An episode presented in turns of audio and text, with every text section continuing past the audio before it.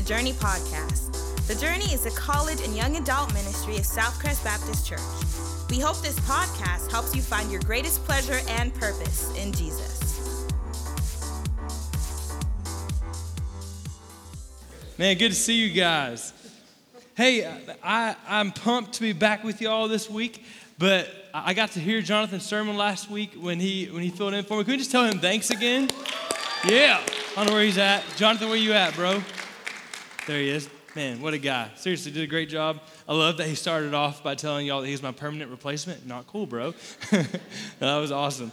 Uh, no, but hey, I am excited to, to dig back into our, our, dating series. It's complicated or it's not that complicated.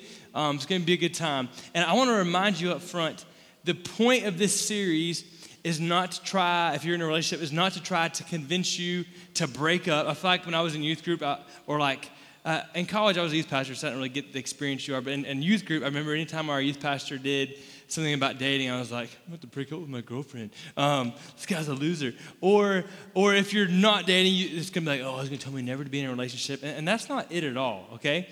Um, I, I, was telling some of our, our folks earlier today, just kind of as a reminder, um, that, that God is the inventor of romance, okay? So, and even like we, we've said before, as cheesy as it is, he created sex, so he's the sexpert, right? And so, dad joke. Actually, that's a terrible dad joke. Anyways, um, oh, that's weird.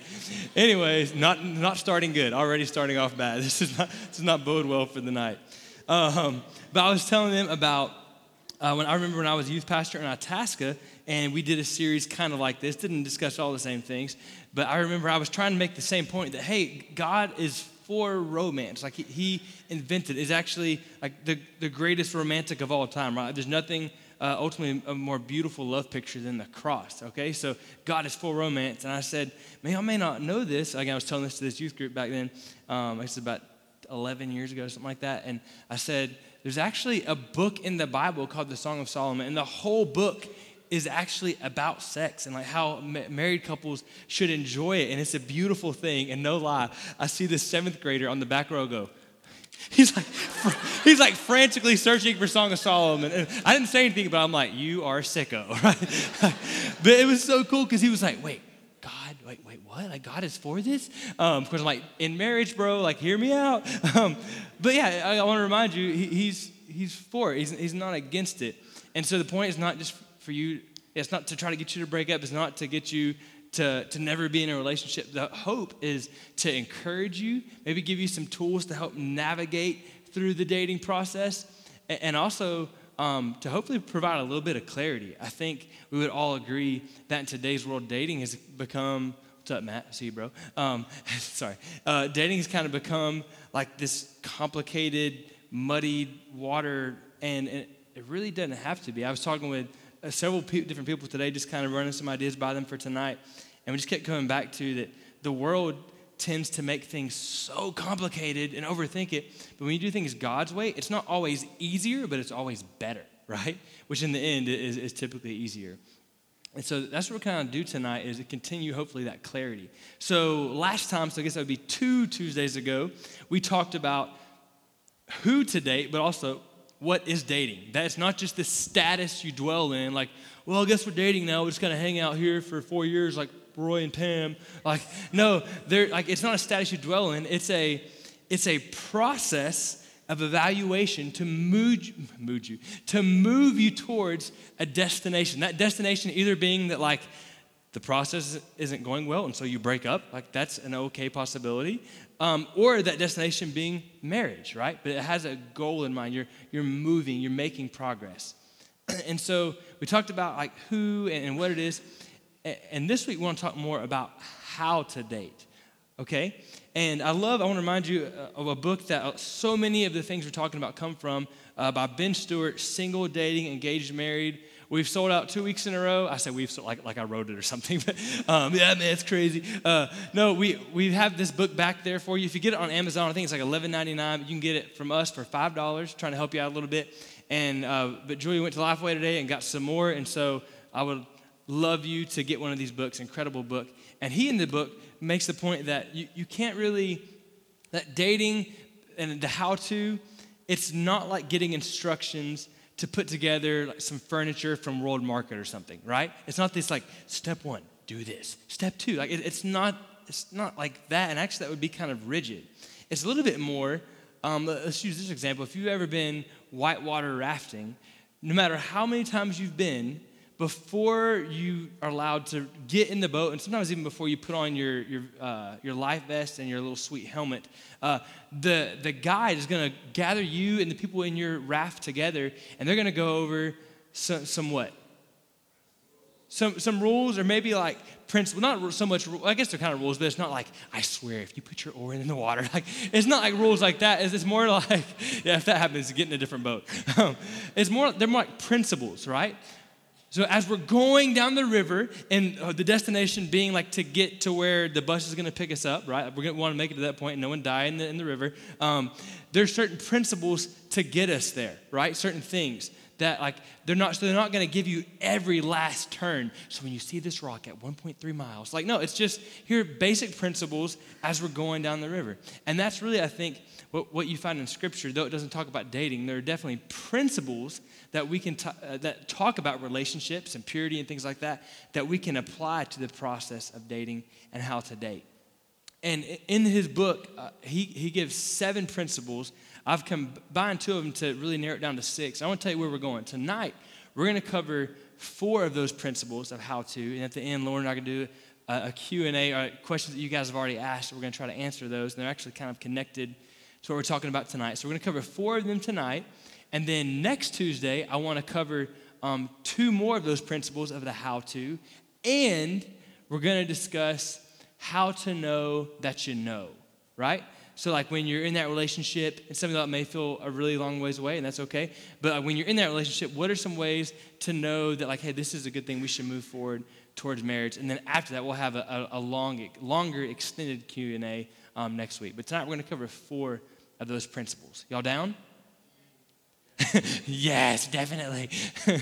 All right, hey, the first one, the first principle is prayer. So if you're taking notes, you can go and write. I don't have that on the screen for you, I apologize. But the first principle is prayer. Excuse me.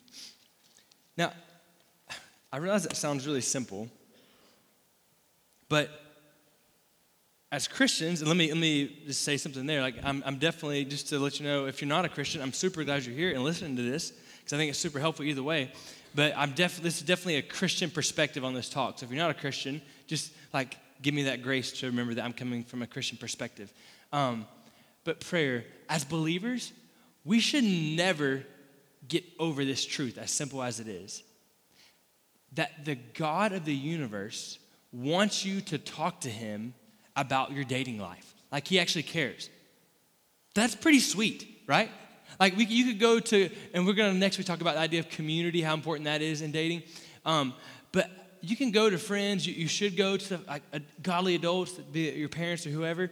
Um, but how cool more than that that we get to talk to God. You get to talk to God about your dating life. Who better to guide you, to to convict you, to to nudge you in the right direction? That's so cool. I'm not going to quote a lot from the book tonight, but I, I, think that a portion that Ben Stuart wrote on this idea of prayer in the book is really, really good. And I felt like I would be dumb not to just read some of this to you. So if you would, check this out.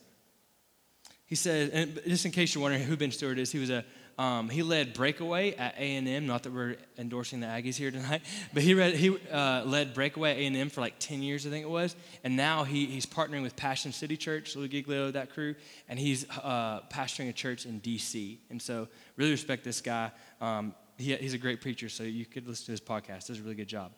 Anyways, he says, I have found that many of the actions or lack thereof in dating are driven by fear which parentheses I thought was interesting given we just came out of a series on anxiety, right? The fear of being rejected, the fear of being alone.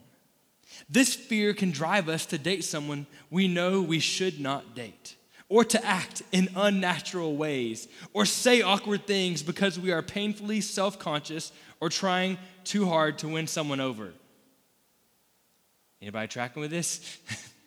Anybody been in a situation where you say something like, why did I say that? Why am I being so weird? Like, like you, you like catch yourself talking to yourself in the corner. Come on, pull it together. Come on. That's what he's talking about. The process of evaluation gets scrambled because no one is relaxed enough to be themselves.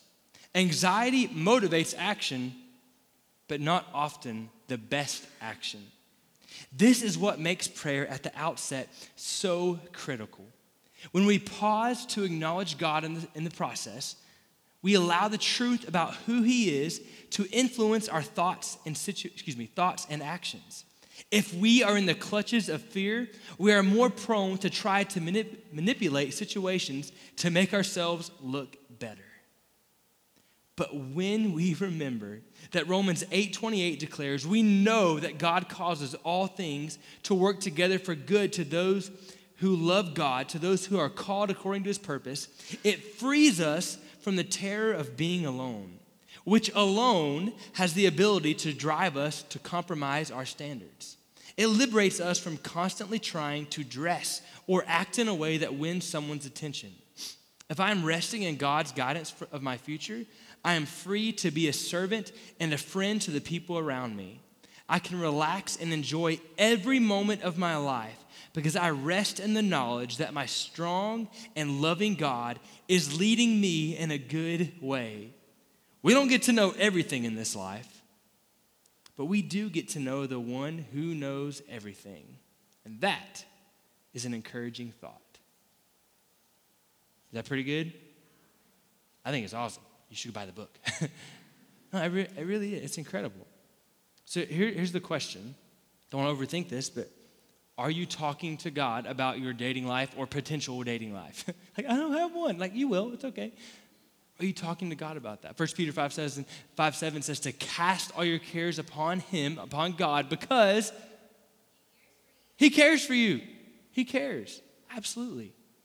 He cares for you. Whatever it is you're feeling, you're not to creep, you can't creep God out. Or you can say things to people that creeps them out. You can't creep God out. That's kind of cool to know, right?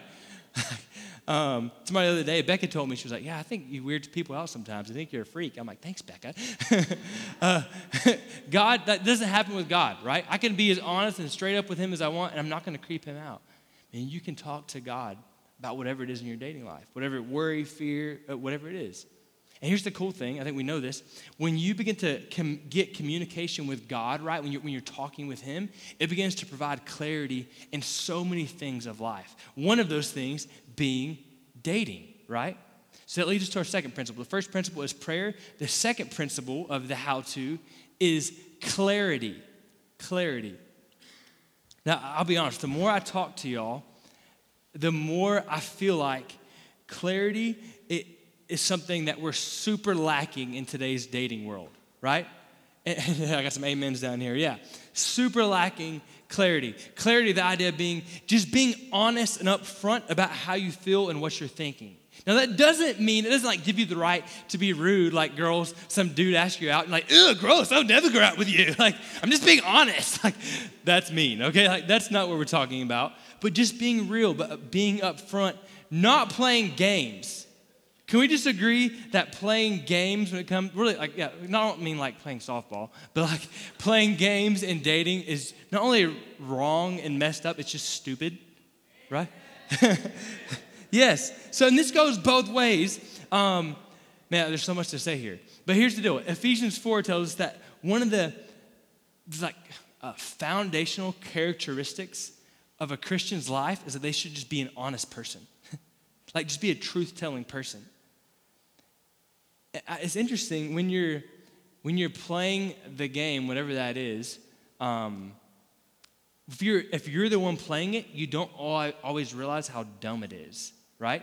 Like when your emotions are involved, you're like, maybe I won't text back today because I want to like get them to think about it a little bit. And like, but from the outside looking at it, you're like, that's the dumbest thing I've ever heard, right?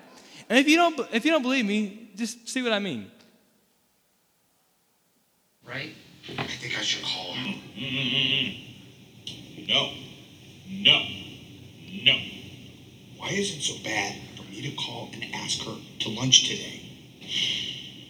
You're making it too easy for her. You're just conveying, oh, I like you just the way you are. I do like her just the way she is. Well, that's not what we agreed on. What are you doing? Huh? Why don't you just go on a date with her? Try to spark up an ongoing joke, and then in a month or two, if it feels right, you'll let. No. You don't have to wait that long. I mean, you don't have to wait a month to ask her out. Just ask her out. You're asking him to give up all of his power. Uh-huh. Andy, Pam, and Jim are all telling me how to deal with this girl that I like. Lynn, I, I don't like getting advice from more than one person at a time. I'm a textbook overthinker. You can't let a girl feel good about herself. It will backfire on you. Every compliment has to be backhanded. Oh, I like your dress, but I'd like it more if you had prettier hair. That's psychotic. Do guys actually do that? Oh, guys with girlfriends don't. That's low tuna. Man, so good, so good. I just like kind of want to keep watching the episode. Anyways, um, I love what Pam says when he says like you, you can't make a girl feel good about herself. Or sorry, yeah, Andy says that. And he's like every compliment has to be backhanded. So if you say I like your dress, but I like it more if your hair was prettier. And Pam says what? Kind of hard to hear, but what'd she say? That's psychotic, right? It, girls, is that psychotic? Yes. I mean, hopefully no dude in this room has ever done something that dumb, right? Like this man, you do need to see, get some counseling if like you said that. Um, I mean that in love. Uh, but clarity, like being honest, not playing the game. So real quick, clarity in two areas I think are crucial. Clarity in initiation. Clarity in initiation. So this uh, maybe feel this may feel like a little bit of a side note, but dudes, research shows as much as like we last week we talked a little bit about like can the girl initiate and that kind of thing, but research shows that the overwhelming majority of gals want guys to be the one to to ask them out. And, and just so you know, like studies also show that in a girl's opinion, the very worst way you can ask them out is through, thank you, ladies, yeah, through text. And they say like phone calls okay, but the best way is what? In person. Just trying to help you bros out, okay? Just trying to help you out. Um, and here's another thing that like just common sense shows, but also studies show, in this whole initiation thing, and we're kind of talking to the guys here as far as the initiation, that um, they like clarity in your intention. So, guys, and I get this, like I was there, but if you're like, hey, we should hang out sometime, that can mean a million things, right? Like, like we're going to a football game, like we're hanging out with you and your buddies. Like, what does that mean? So, to say, maybe it's something as simple as, I'm just making this off the top of my head, like, hey, you know, you're, you're a lot of fun. Could we sometime like go grab co- coffee? I'd love just to talk with you, get to know you a little bit more. Like, and if they look at you funny, you could say, hey, I, don't mean, I'm not saying like we're getting married. I'm just saying I'd like to go hang out with you a little bit. Is that, is that okay? That sounded kind of rude the way I said that. uh, are you tracking with me? Like, to, just to be clear. And, and hey, girls, uh, do, do the guys a favor too. Uh, I've always said this, like, so I'm gonna do like guys, sometimes we're a little slow. And so, girls, if you're not into the dude, just tell him up front. Not, ooh, gross, I would never go out with you. But just up front, like, hey, you're you're really awesome. I, I appreciate you, but I don't know that I want to like get to know you that way. And as much as it's gonna hurt the dude, he'd rather you do that than like ghost on him, right? Like, don't do that. So clarity and initiation from the guy, but also girls, guys would appreciate it if you would just be honest about are, are you open to, to doing whatever it is they're talking about, going on a date or whatever. Um, so clarity and initiation, we could talk more there, but we're not going to. But also clarity in process in the process. So that just means being clear about every so every now and then, like this is maybe cheesy, but every now and then having a DTR, right? Every now and then defining the relationship. Like, hey, where are we at? How are things going? Where, where are we moving in this? Um, I, I know uh, I thought about having to come up for this, but we're gonna talk later. Uh, I know Lauren would tell you, and I, I, I promise I did many things not right in previous relationships and even our relationship. But one thing I think by God's grace I did get right was from the very beginning, and she would tell you, like, she appreciated this, is I was just clear with her. So we had gone, uh, actually, some friends uh, hooked us up like on a double date. And at the end of that first, de- like, blind date, um, which it was kind of creepy because, uh, for her, because these friends had told me everything about her and uh, nothing to her about me. It's like I knew her whole life, like where she went to elementary school and all this stuff. And she's like, who is this freak? Anyways, um, we had a lot of fun on, on that first date. And so at the end of the night, that, that very first date, before she even left, like I'm walking her to her little sweet minivan and that she drove. And I, I can't remember exactly what I said, but something like, hey, I had a lot of fun tonight, eh, and I'm not, I know I'm fixing to move to Texas, or I go to camp in South Carolina and then move to Texas and all this stuff. But is it cool if, if I, I, I call you tomorrow or whatever? Or something like that. And she would tell you she appreciated me just being upfront about that. I kind of had to put myself out there a little bit because she could have been like, nah, you suck, bro. Um, but she appreciated the clarity. And then as we dated, just clarity in the process. And so, um, knowing, so she, we, because I was in Texas or in Fort Worth and she was in Jacksonville for the majority of our dating relationship, we, we didn't get to see each other and our schedules were different. We, we kind of had this clear process of, and I'm not saying have to have, do this, something like this, but just giving you an example. We, uh, nine o'clock sharp uh, Central Time, every night, unless there was something going on, I called her. And, and she knew she could kind of count on that. For some reason, I wasn't able to call her. Nine o'clock had to do with uh, at that time the phone bills and things like that. Anyways, um, that's where that time came from. But but she knew, and I knew that was like, hey, this kind of like this is our deal, right? This is our thing. And so if she didn't have to go through the day wondering if I didn't text her 20 times or whatever. Like, she wasn't worried about that because we kind of had like agreed on, hey, I'm going to call you at nine. Does that make sense? Clarity and process. The reality is, one, that's just like treating people with honor and respect and being honest, which is a godly Christian biblical thing to do, and it just relieves stress, right? Right? How girls don't like freak out here and like make it awkward for the dudes, but I don't, I don't know how I want to ask you to respond, but would you agree that too often you've gone on dates or whatever and it's ended and you've it like you've gone to bed that night kind of stressed and worried about like what the next step was. Can I get some like some feedback on that? See some head some head nods. Yeah. Um, if we're gonna treat people, guys, we're gonna treat girls as daughters of the King. Let's just do them the honor of being clear. With me? Clarity. So first of all, first one was what? Prayer. Yep. Second one is clarity. Yes. Thank you. Um, so I, I told you that I felt like Lauren, I kind of got the clarity part right. Now, this next one, uh, I feel like I did not get right. I was, and I was a youth pastor. I was in seminary when we were dating. I feel like this, this third one, I, I did not do well at all. Didn't even understand. And sorry. Before I even say what it is, I, let me be honest. I think as I'm describing this, at first it may feel like, whoa, that's like very countercultural and maybe a little extreme. But if you'll hear me out, I think this, this third principle could be life changing. I'm not trying to be dramatic. This is huge. So here's the third one. Let me, let me explain it. The third one is autonomy. A U T O N O M Y. Is that right? Autonomy? yeah, bro. Thanks, dog. Autonomy. So uh, let's unpack that a little bit. It's, I'm almost going to say it in a negative way first. It's simply the idea that while yes, God is not against dating, and like there's nothing wrong with saying, yeah, that's my boyfriend, girlfriend, whatever. The reality is that biblically, God sees you either as a single person or as a married person. There's, we've kind of created this area. There's no space in the Bible where God sees, like, oh, you're in a dating relationship? That means you get all these extra privileges. Yeah.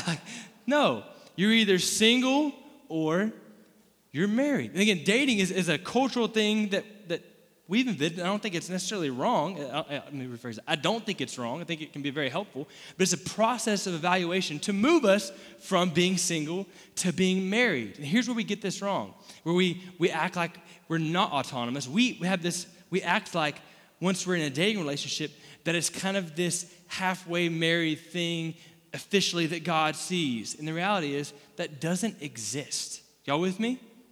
That may it may seem a little muddy still. Let me try to unpack some of the implications. So, for example, maybe this is on a lighter note, and this is this stuff like this happens sometimes. If someone comes to me, let's say it's a girl comes to me and says, "Brandon, like I, my boyfriend and I have have been dating for a while now, um, but to be honest, like as long as we've been dating, or even though we've been dating for a long time, I feel like, like kind of the magic's gone. It's not as exciting as it was. It's not what it was. Uh, what do I do? My response is going to be, you should break up. because you don't owe each other anything, right? You're not married. You've not come into a covenant before the Lord and before people. And second of all, if you're bored when you're dating, this is not bode well, right? like this is this is not this is not going to be good. So so don't stay together. Or, or like, man, like we've been dating for a long time, but who like my so dude talking, my girlfriend doesn't like coming to church. So like like what do I do? Wait, you're not, excuse me, you're, you're not married, and so if they're not pursuing God and you're seeing this not going anywhere, then then you can break up. Like you you don't have you're not in a covenant before the Lord. Like you're a single person in God's eyes, right? So don't let this imposed um, like set of ideas because your boyfriend or girlfriend make you make a lifelong bad decision, right? You tracking with me? Again, you're autonomous. You're, you're not in a covenant before the Lord. Now here is where this gets even more interesting, okay? This next part. And let me say this first of all.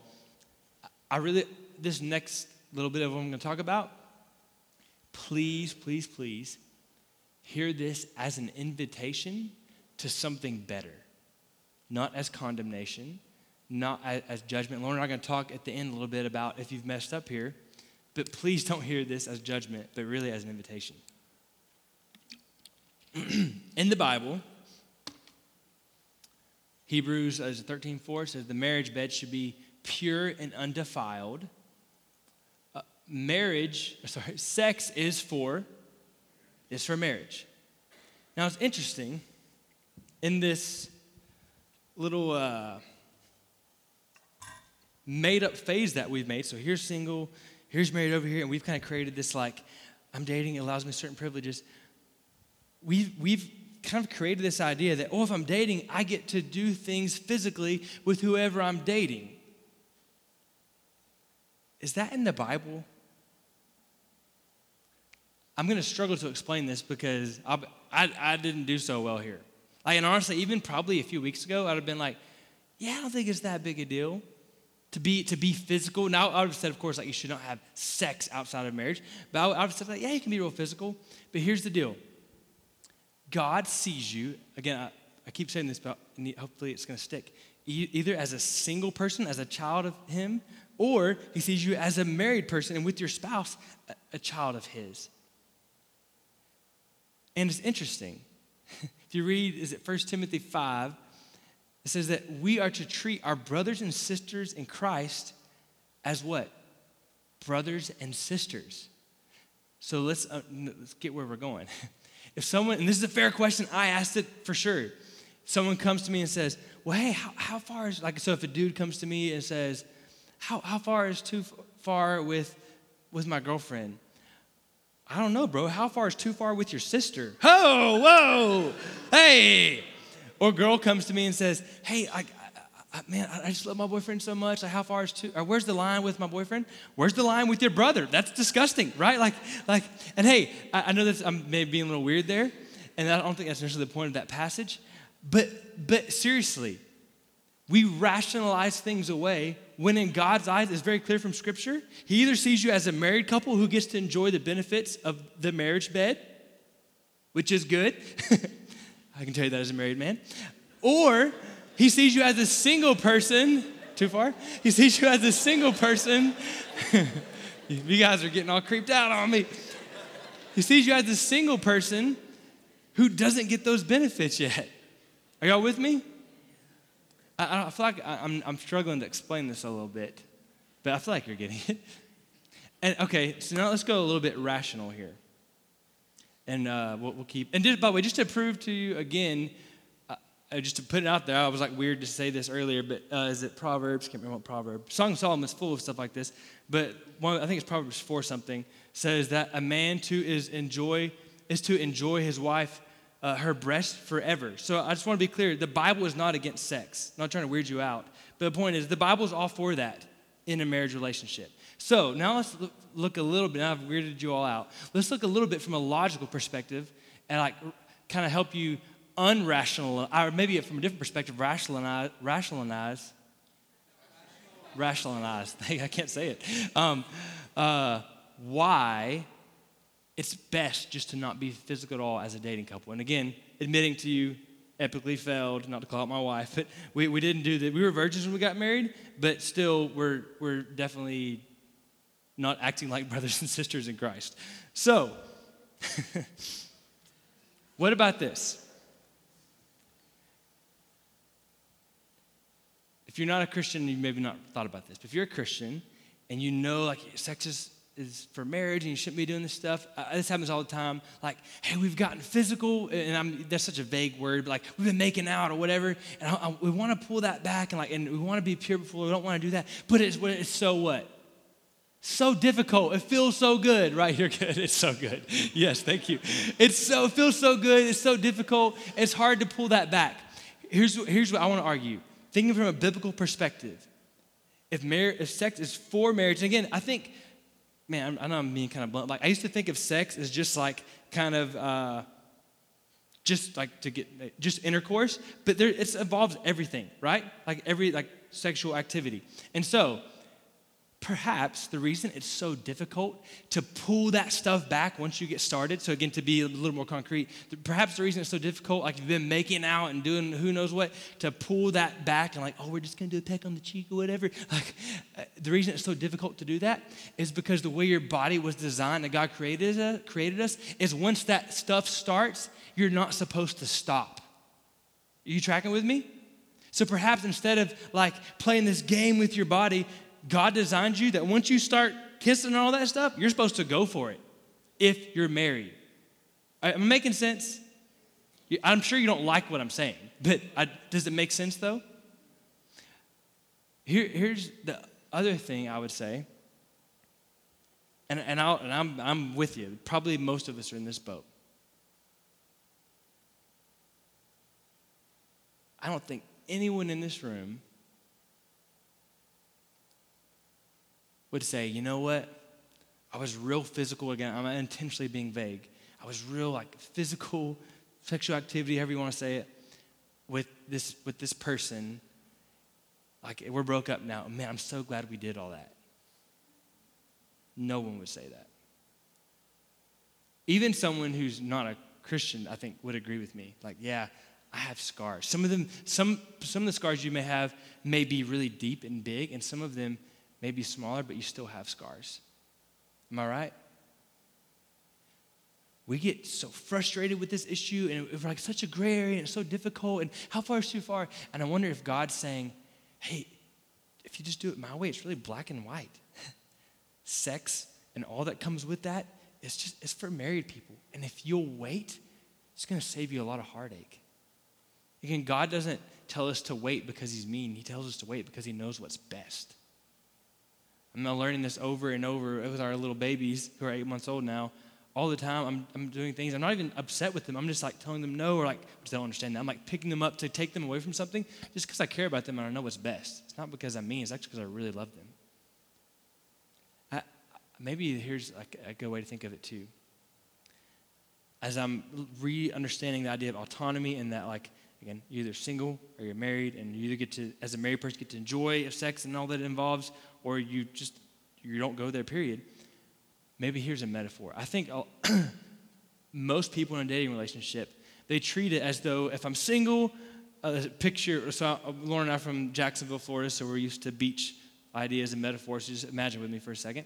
If you're at the beach it's like okay if i'm single I'm, I'm on the sand i don't enjoy the water but if i if i'm dating then i get to kind of go put my uh, if the water represents like we'll just say sexual activity, being physical, making out, all that stuff, all, all the way into like sexual intercourse. Like we have this idea of, well, if I'm dating, then I get to kind of put my foot in the water a little bit. It's kind of fun.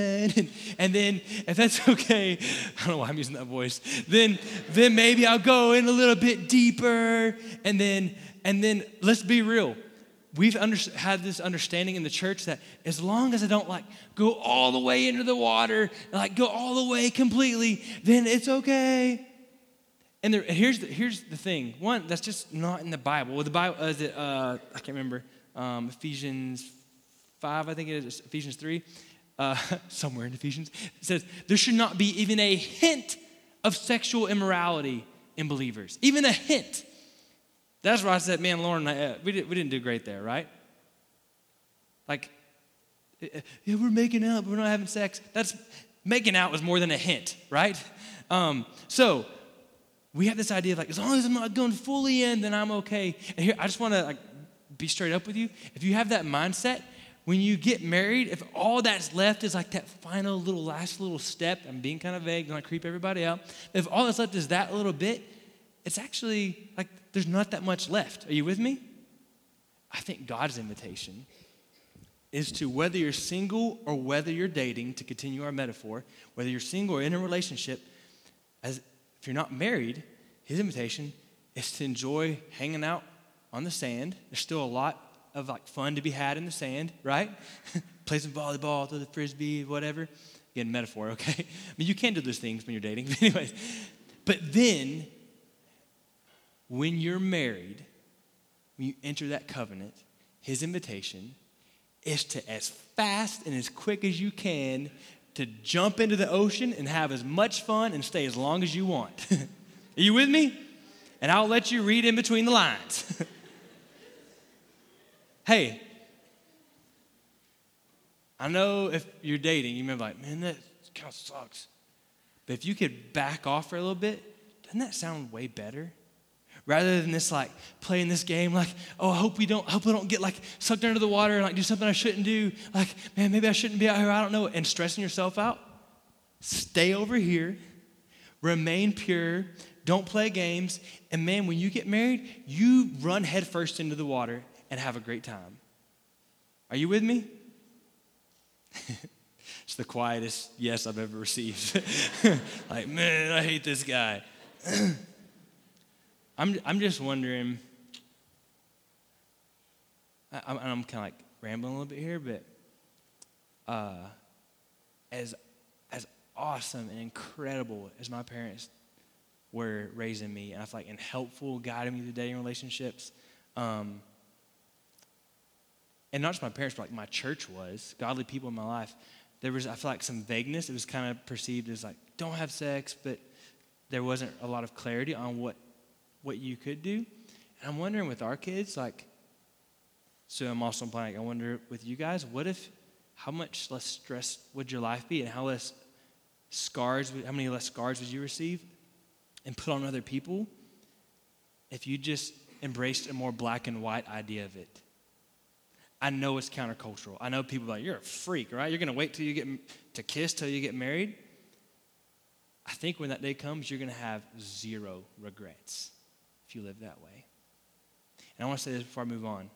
I know that probably 90 something percent in this room are going, man, that sounds good. Maybe I can make some changes, but I done been in the water a little bit too much. I, I know. And there's nothing you could say that would surprise me about that. And there's a lot of grace for that. To continue that metaphor, I love what Crowder says in that song, or I guess technically John Mark McMillan, whatever. If His grace is an ocean, we're all sinking. So, as much as maybe you've played in water you shouldn't have because it's not for you to enjoy yet, man, God's grace is an ocean that there's a lot of room to run in. There's a lot of forgiveness. We're going to talk about that more in a bit. Prayer, clarity, autonomy, meaning you're still single, even if you're dating in God's eyes. and the fourth one we're going to look at just for a second is grace prayer, clarity, autonomy, and grace. And the idea here is uh, of grace is to treat whoever it is I'm dating or thinking about dating the way that my heavenly Father would.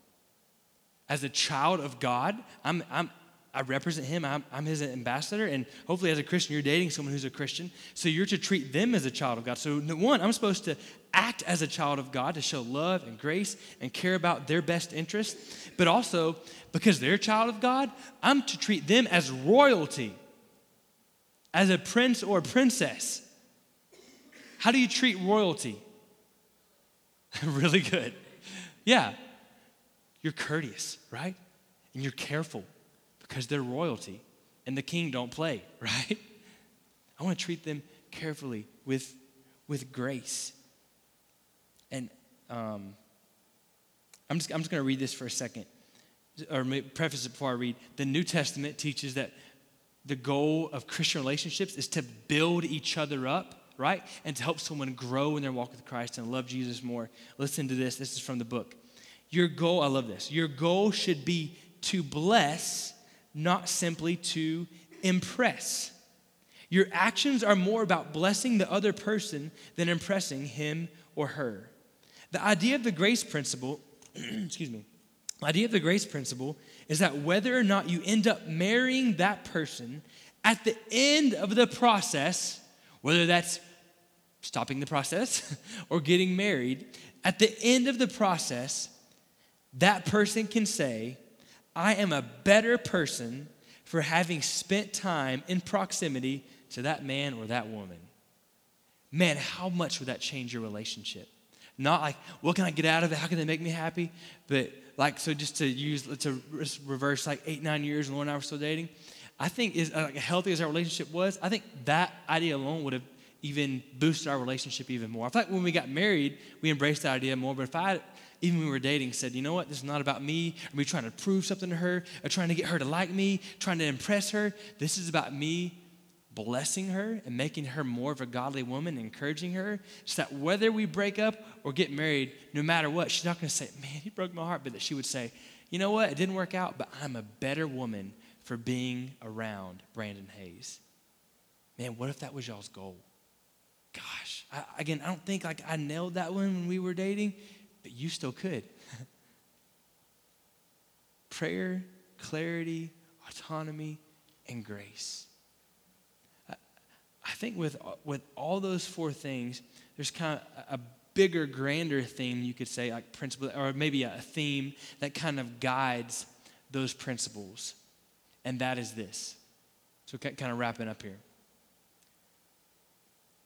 I hope you're seeing with all those that when you press play on a relationship with someone, it should not mean you press pause on your relationship with God.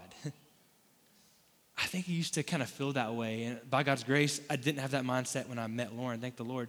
but before that, I just kind of had this, I would not have said that, but in, I think in my heart and mind, I kind of had this understanding that, like, I'm walking with God, but once I get in a romantic relationship, then it's all about that. And then once we get married and get settled, then I'll focus on God again. No, no, no. You don't quit chasing after Jesus. That's why you you date with, man, I'm gonna keep praying and talking with God. I wanna have clarity because my, my focus is still Jesus. And if this relationship is muddying my eyes on Jesus, then this is not good. And I want to have the idea of autonomy because I'm first a child of God until I'm in marriage. Uh, Well, I'll always be a child of God, but until I'm in marriage, He doesn't see me as one with this person. So I just want to keep my eyes on Jesus and not press pause on my relationship with Him. And more than that, like I want to show grace to that person because, again, my first priority is Jesus. Pressing play in a relationship with someone does not mean pressing pause in relationship with Christ. And, and let me kind of unpack that a little different way. I think sometimes we spiritualize it. So we, we know I need to keep God first, but here's the deal. in things that are most satisfying and that we find a lot of pleasure in, we always make about ourselves. We always get selfish about it. We really that's why like when you there's like a a food you really enjoy, like and you're like growing up with siblings, like you get your favorite ice cream, like don't touch this ice cream, fool, I will punch you, right? Like, like because the things that we enjoy, we make about ourselves. And here's what I found in my own life when I was dating, but also I think I see with, with you guys, you talk with me and you're honest, and I appreciate that because it makes me feel like maybe I'm not such a terrible person because you guys struggle too. And that is, man, I got to be careful not to fake myself out in thinking that I can treat, treat God like a genie in a bottle. Christina Aguilera, that I cannot treat him like a genie in a bottle. That he, if I just like kind of do godly things and kind of talk to him and love him, that he'll bless my relationship. I, I'm not being real clear. Here's what I mean. Often, I heard this all the time growing up, still hear it sometimes. I've heard this illustration of like that your relationship with God is, and your whoever you're dating is like a triangle, and that as you get closer to God, as each of you get closer to God, you get closer to each other. And I think while that's kind of true, like the closer now Lauren and I walk with God, the, I feel like our relationship is healthier, which just makes sense because like we end up treating each other like Christ would want us to treat each other, so it works best. But I think when I was dating, I heard that illustration and was like, I would not have said this, but in my heart, what was going on was, I'm gonna read my Bible so I can get closer to my girlfriend, right? And like, that's so messed up. Because it's, it's, it's what it's doing, instead of saying, God, you're my priority, I wanna keep my, my relationship with you, at, that's my focus, what it's doing is, is saying, my dating relationship is my priority, and I wanna do whatever I can, like pray or read my Bible, just so God will bless what's really important in my life. That, that's messed up. So, really, what I'm trying to end with tonight is we have all these principles for dating, but here's the reality. Just like in a raft boat going down a river, you, you, you need a guide who knows what they're doing, and like you want to make sure you're in the boat with your guide and not jump ship or jump to a different boat. When you're dating, yeah, you got these principles and things, but the most important thing is that you listen to your guide, and that's Jesus Christ. Keeping your eyes on Him not pressing play on, on him, or sorry, pause, but saying, Yes, God, this is a part of my life. Maybe this other person is kind of in our raft now, but God, you're my priority. I'm going to listen to you. Man, I think if we do that, save us a lot of heartache. Prayer, clarity, autonomy, grace, and through all of that, listening to your guide, Jesus Christ. Is it cool? Eh, we're going to do a little quick time of answering some of your questions. Is it cool if I pray for y'all real quick before we do that? Awesome. God, thank you, um, man, for these students and then being willing to listen to something that is maybe not what we want to hear, or what I feel like what your Bible says pretty clearly. Thank you for them being here and being willing to, to hear it out. And God, I feel like sometimes when we hear from you, we don't always like it. We don't always agree with it at first. I pray you would give us soft hearts to be open to, to doing things your way. God, for people in this room tonight that are not dating and maybe they want to so bad or they're worried because of past experiences, I pray you would just encourage them tonight, Lord, that you would be their everything. And for folks that are in relationships, um, God, that you would give them clarity and, and, help them in the process of evaluation of whether they should stick together or whether it's just not a good fit. It's just not a good relationship. And God, for, for people maybe that um, are, are, are doing things physically they shouldn't be doing because they're not married, God, I pray for help with that because I've been there and Lauren and I've been there. It's, I pray for help, God, for self control and also the ability to, to see and to consider if maybe their being physical is sabotaging their process of evaluation because because they're being physical they can't think clearly and they're not seeing their relationship clearly god and maybe they're they're thinking they are in love when, when maybe it's just a physical thing lord give them guidance give them direction lord i pray that as lauren and i just take a few minutes to answer some of these questions that you would give us grace to speak um, and that the gospel would just be clear it's your name we pray. Amen. Everyone say hello, beautiful Lauren. She is beautiful. I feel like I didn't say too many inappropriate things tonight, but we're just getting started with the Q and A, so it still could happen. um, so, here's the first question, which I, I kind of hinted that we would be getting at this, and that is, what if you have messed up physically? Meaning, like whether that's like, hey, I've had sex, or like, um, I just been like doing way too much physically. Again, we could go all kinds of places there. Maybe it's just like have, I know I've been saying or we've been doing too much. What do I do there? Um, couple couple quick thoughts. I'm going to share and then I'm going to let, let, Lauren share as well. Um, first of all, I feel like I kind of gave this when we were talking a second ago, but I think I think the church, like me included, we've we've made it out to be this idea that you're the most terrible person if you've had sex and you're not married or you're just so dirty. And here's the reality sin is sin.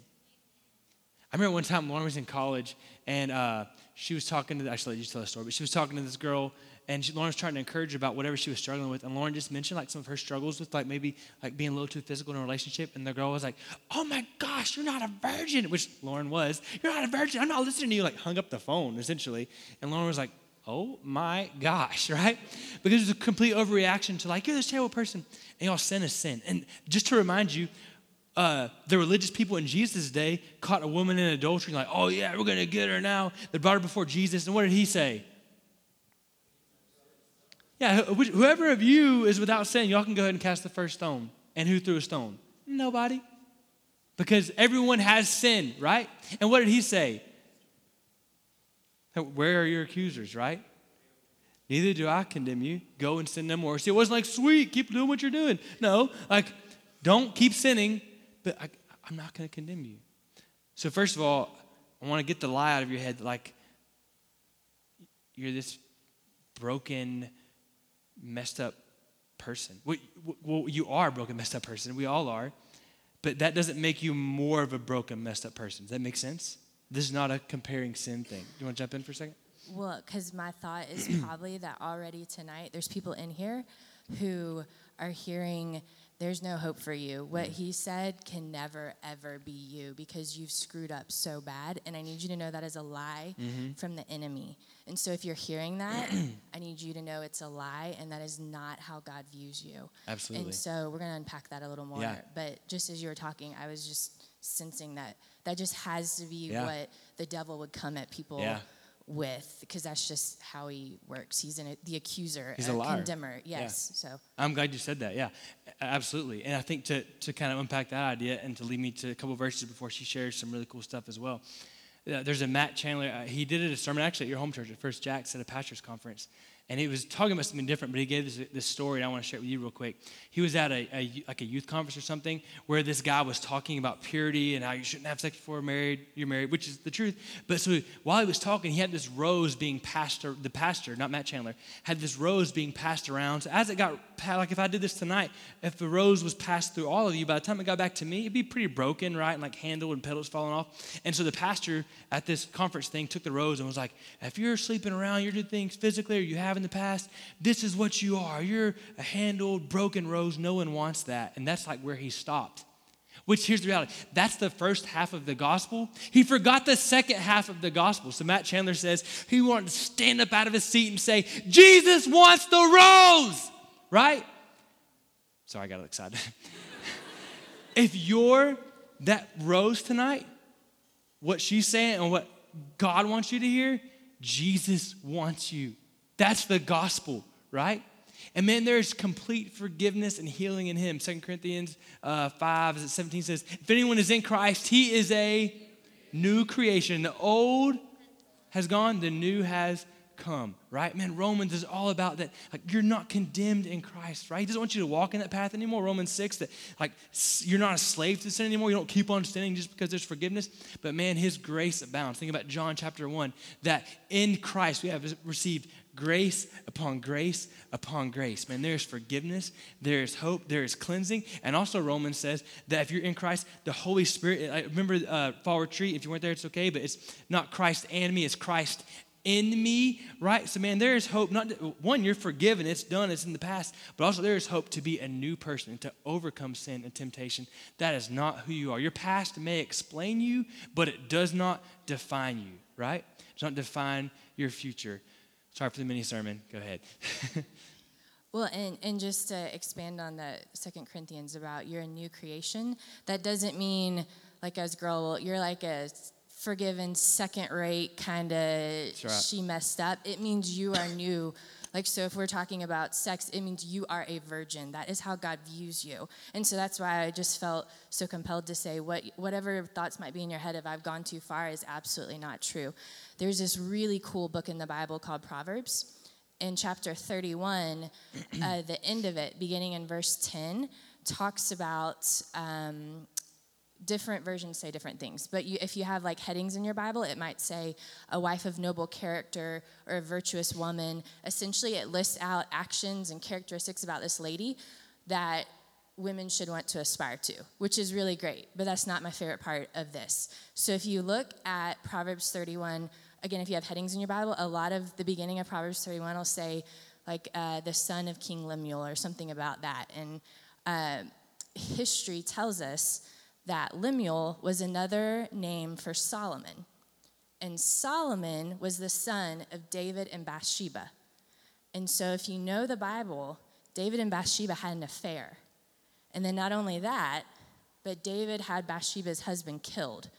So, if we want to look at it from like a worldly perspective or from a biblical perspective, that's some big sin to have an affair and then also a murderer.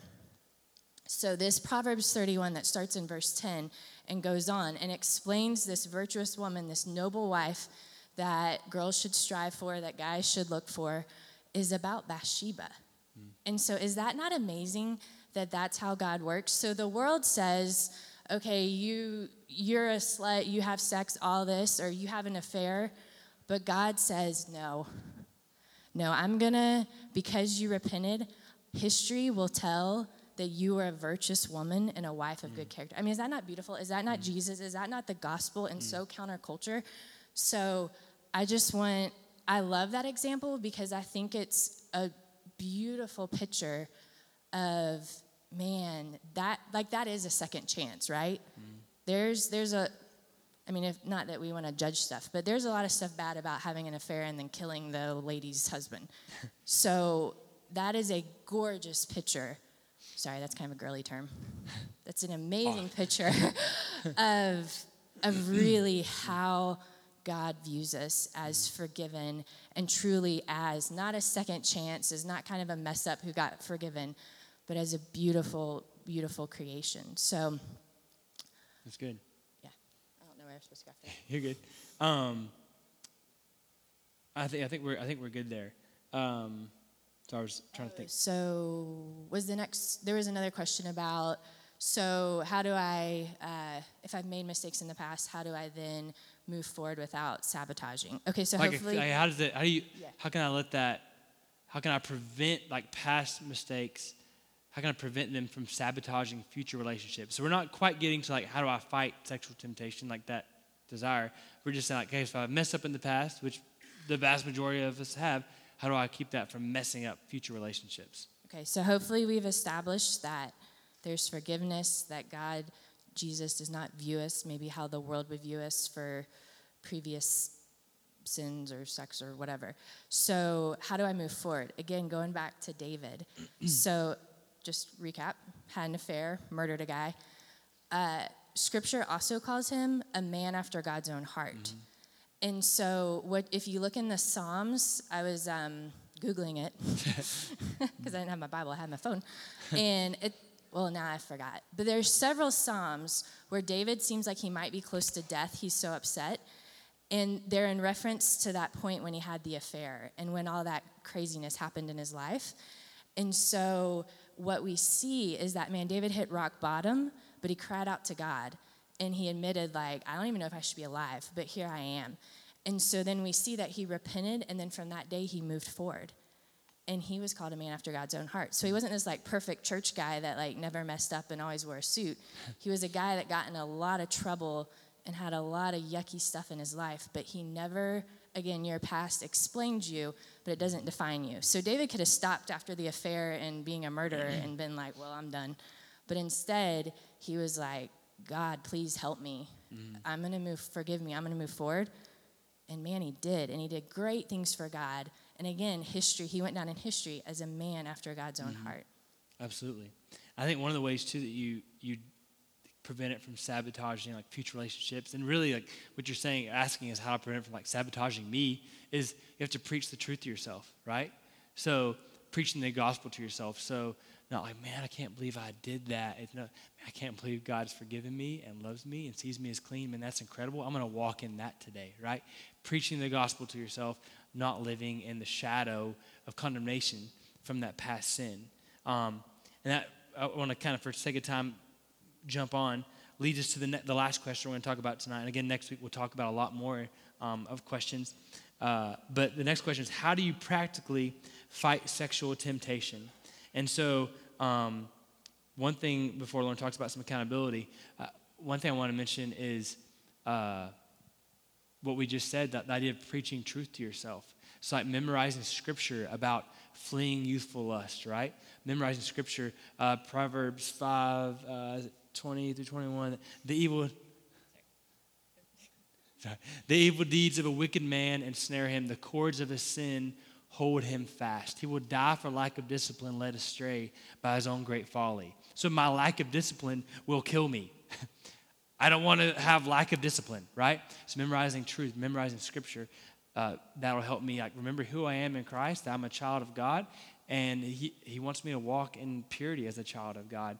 Will help you fight. Can I say something about that? Yes. So I've heard a lot in church of well, you have to just reflect on truth and and speak truth to yourself. And I've always kind of been like, I would love to do that. I just don't really know what that means. And so I just want to give a, a quick example, real quick. So um, it would be weird if I had a dating example right now. So I'm going to go with an example in my personal life currently. But I've been struggling with a lot of self doubt about um, my position at work and then being a mom to eight month old twins. Like, I've just, uh, I don't feel like I can do it. I don't feel worthy. I feel overwhelmed all the time. Um, I always feel bad because then people are like, "Do you like being a parent?" And I really do. I love them. so sorry that I, but that's just how I've been feeling. And so Sunday night, Brandon was at church and I was at home with the babies and they were crying. And so all of a sudden, I started to hear, like, you can't do this. You can't do this. You're not doing good at work. You're not doing good at home. Can't do any of it. And I've been doing this Bible study on discerning God's voice. And one of the things it says is that if what you hear in your head is condemning and accusing, that is from the devil. Mm. But that God, even when He convicts us, is going to be encouraging in it. So I immediately said, and there's hope in it right? Where if you were hearing tonight, you're still hopeless, you screwed up so bad, forget what this guy just said, that was, there was no hope in that, right? But maybe you did feel convicted of, man, I should change or something. But there, if there was hope in it, then hey, that might be God speaking to you. Mm-hmm. And so on Sunday night, I started to get into this like, I can't do this. I'm failing everywhere, at home, at work, everywhere. And then I said, no, not that. That's not true. And so what I literally did is I knew that there was this verse. And I, not, okay, so you're gonna think I'm crazy or maybe take some application from it. Either way. so I start saying it in my head. And then I go, Jesus, I believe it. Jesus, I believe it. I believe it. And I'm telling you, then peace came. Mm. And so I just want to say, I don't know if that's an encouragement at all. I just sometimes before I've been struggling to know like what it meant to reflect on the word or meditate or whatever some of the fancy church words are. But I just felt like God kind of showed that to me this weekend of maybe when we say speaking truth into our life or reflecting on it, and maybe that's a and you, it might be different from you. God's creative, and we're all unique, so He could speak to you in a different way. And hey, if you have a good way of doing it, come tell me, because obviously I need some help. um, that's good. Uh, I think a couple other things, real quick accountability. You got to have accountability, right? So if I'm fighting it. Uh, I, want, I don't want to give in to such temptation. Like have some have some people to talk to and to ask you occasionally, like, hey, how are you doing with that? Are you are you staying strong? Part of that I, I think is uh, purity, not just with like whoever you're dating, but like purity with what you're looking at. And so maybe you need to get some internet accountability software or whatever to help you like keep your eyes pure. Period.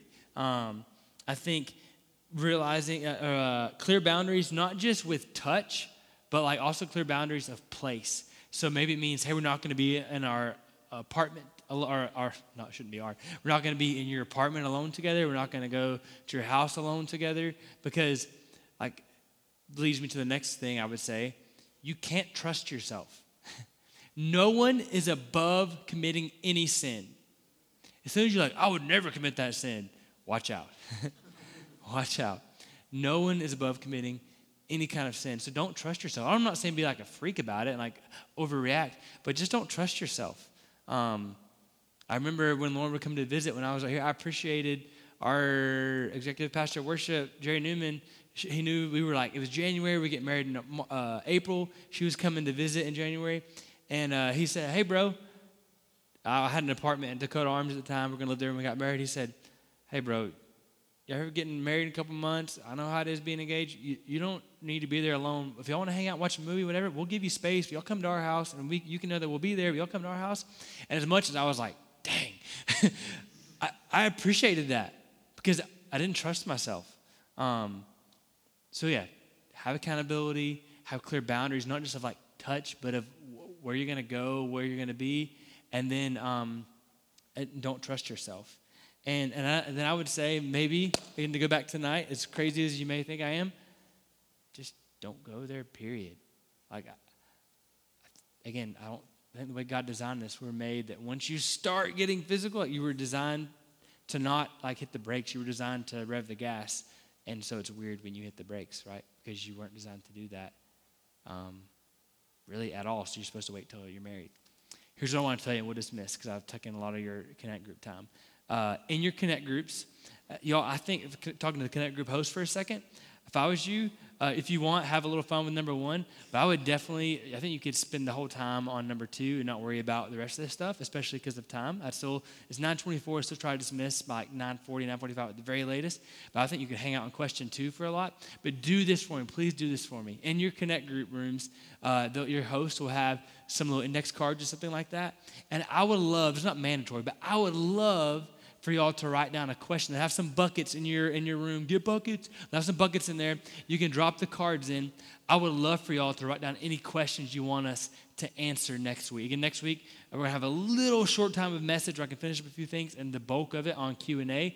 And we're gonna I would rather answer the questions like faster and more questions. And so please write out a question, and we'll get those. Don't put your name on it unless you just want me to know that you wrote it.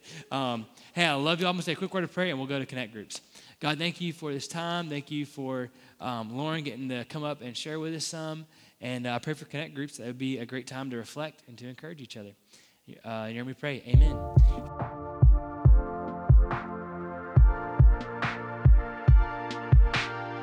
Thanks for listening to the Journey Podcast.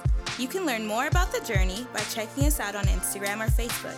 Just search for at the Journey LBK.